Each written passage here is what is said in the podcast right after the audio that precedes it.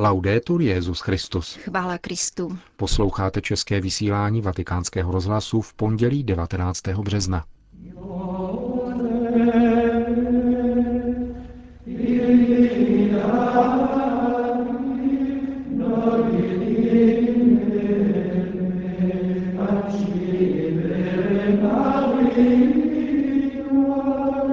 Četná blahopřání obdržel dnes Benedikt XVI. ke jmeninám u příležitosti slavnosti svého křestního patrona svatého Josefa. Papež se těší dobrému zdraví, potvrdil před několika dny v Mnichově jeho osobní sekretář Monsignor Georg Genswein. Další setkání mezi církevními představiteli a lidmi nehlásícími se k žádnému náboženskému vyznání se konalo v italském Palermu. Od mikrofonu vás zdraví Milan Glázer a Jana Gruberová.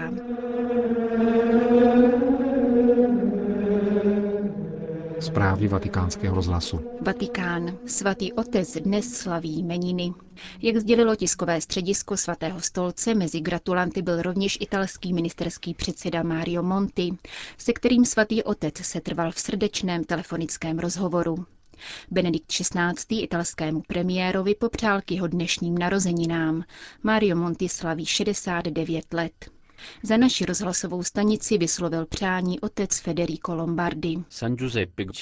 Svatý Josef nás učí, že je možné milovat a přitom nevlastnit.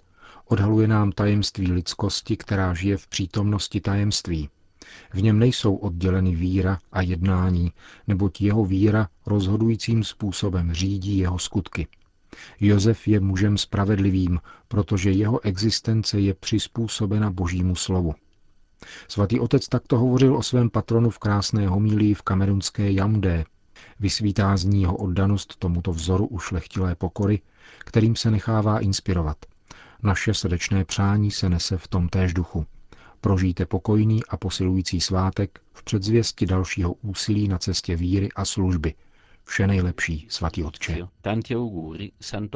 Uzavírá ředitel vatikánského rozhlasu gratulaci ke dnešnímu svátku svatého Josefa. Benedikt XVI. se v těchto dnech intenzivně připravuje na apoštolskou cestu do Mexika a na Kubu. Papež se těší dobrému zdraví, potvrdil před několika dny v hlavním městě Bavorska jeho osobní sekretář Monsignor Georg Genswein pro rozhlasovou stanici Münchner Kirchenradio. Er Kdo jej viděl, jak hovoří, pohybuje se, nebude překvapen, řeknuli, že se mu daří dobře. Pracuje právě na posledních úpravách svých homilí a proslovů na kubánskou a mexickou cestu, která nebude úplně jednoduchá. Sdělil papežův sekretář. Také vatikánský tiskový mluvčí otec Federico Lombardi potvrdil, že v souvislosti s cestou se nechystají žádná mimořádná preventivní lékařská opatření. Osobní lékař Benedikta XVI. bude v doprovodu jako při každé pastorační cestě. Po ukončení návštěvy Latinské Ameriky svatého otce čekají velikonoční bohoslužby ve Vatikánu a týden na to, 16. dubna, Benedikt XVI. oslaví 85. narozeniny. Monsignor Genswein pokračuje.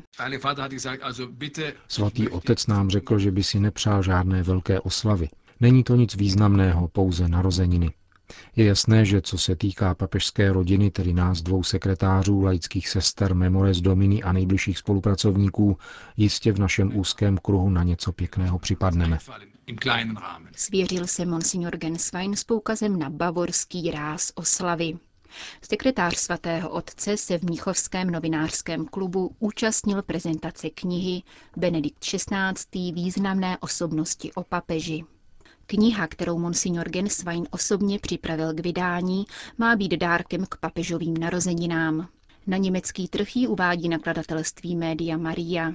Setkání s Benediktem XVI., které ovlivnilo jejich život, v ní, kromě papežova osobního sekretáře, líčí rovněž kardinálové Koch, Marx a Meissner, benediktínský opat otec Notker Wolf, avšak i několik německých politiků, podnikatelů či sportovců mimo jiné fotbalista Franz Beckenbauer či dvojnásobná zlatá olympionička ve sjezdovém lyžování Mária Helf Ríšová.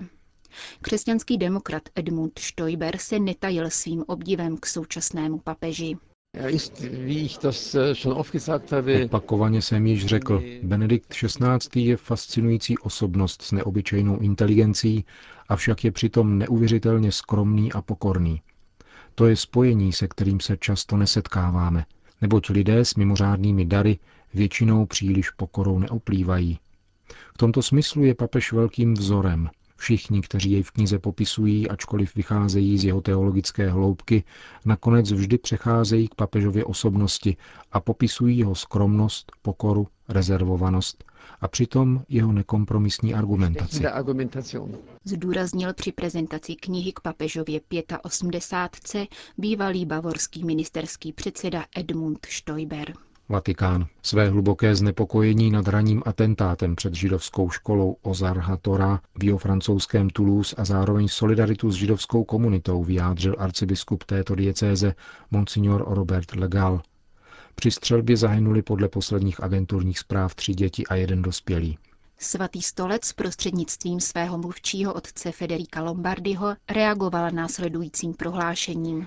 Atentát v Toulouse, jehož obětí se stal jeden židovský vyučující a tři děti, je hrůzným a hanebným činem, který se řadí k dalším nedávným epizodám absurdního násilí, jež postihlo Francii. Tento skutek vyvolává hluboké rozhorčení a znepokojení, stejně jako zcela zásadní odsouzení a odpor vzhledem k útlému věku a nevinnosti malých obětí a kvůli zasažení pokojného židovského vzdělávacího zařízení. Jak již vyjádřil tulůský arcibiskup, vyslovujeme rodinám obětí a židovským komunitám naši co nejbližší účast a ujišťujeme je naším nejhlubším duchovním sdílením. Vatikán. Právní kultura a mezináboženská společnost bude tématem příští sicilské etapy nádvoří národů, programu Papežské rady pro kulturu věnovanému dialogu věřících a nevěřících. Ve dnech 29. až 30. března se budou filozofové, teologové, právníci, historici a další intelektuálové pokoušet odpovědět na problémy, jako je například zakořeněnost organizovaného zločinu na tomto italském ostrově. Předseda Vatikánského úřadu pro kulturu kardinál Gianfranco Ravázi v rozhovoru pro vatikánský rozhlas podotýká, že Palermo má celou řadu mučedníků mafie v pravém slova smyslu. Jak ale může dialog mezi kulturou a náboženstvím zatraktivnit právní kulturu ve veřejném prostoru?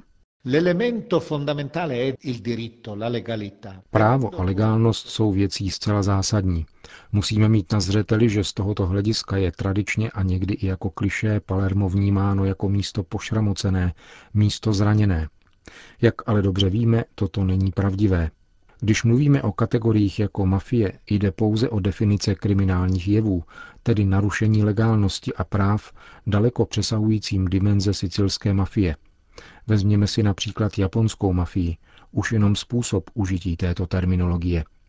Na druhou stranu musíme ale mluvit také o skutečné mobilizaci v tomto městě, o instituci jako antimafie, o svědectví mnoha církevních institucí, které ukazují, že také morální a církevní dimenze je zásadní v péči o legálnost, protože se týká lidského svědomí. Dokud nevznikne nová generace, což je vždy zejména věcí vzdělání a výchovy mládeže, nelze mluvit o tom, že se otevírá nová éra, lepší než ta, kterou jsme zažili – Akce v Palermu bude tedy v jistém smyslu připomínkou a pobídkou k naslouchání toho, co řekl Jan Pavel II. v Agrigentu, když s nesmírným důrazem volal proti mafii a morální degeneraci, proti degeneraci společnosti a práva. Řekl vatikánskému rozhlasu kardinál Ravázi. Brazílie. Ačkoliv do zahájení Světových dnů mládeže v Rio de Janeiro zbývá necelých 500 dní, brazilská církev již žije jejich přípravami, Brazilskými diecézemi putuje kříž světových dní a ikona Matky Boží. Mladí obyvatelé celé země se každý měsíc schází k modlitevní vigílii ve svatyni stále adorace. Jejich modlitbu přenáší v přímém přenosu kanál webové televize Redentor a mohou se jí tak účastnit i další věřící.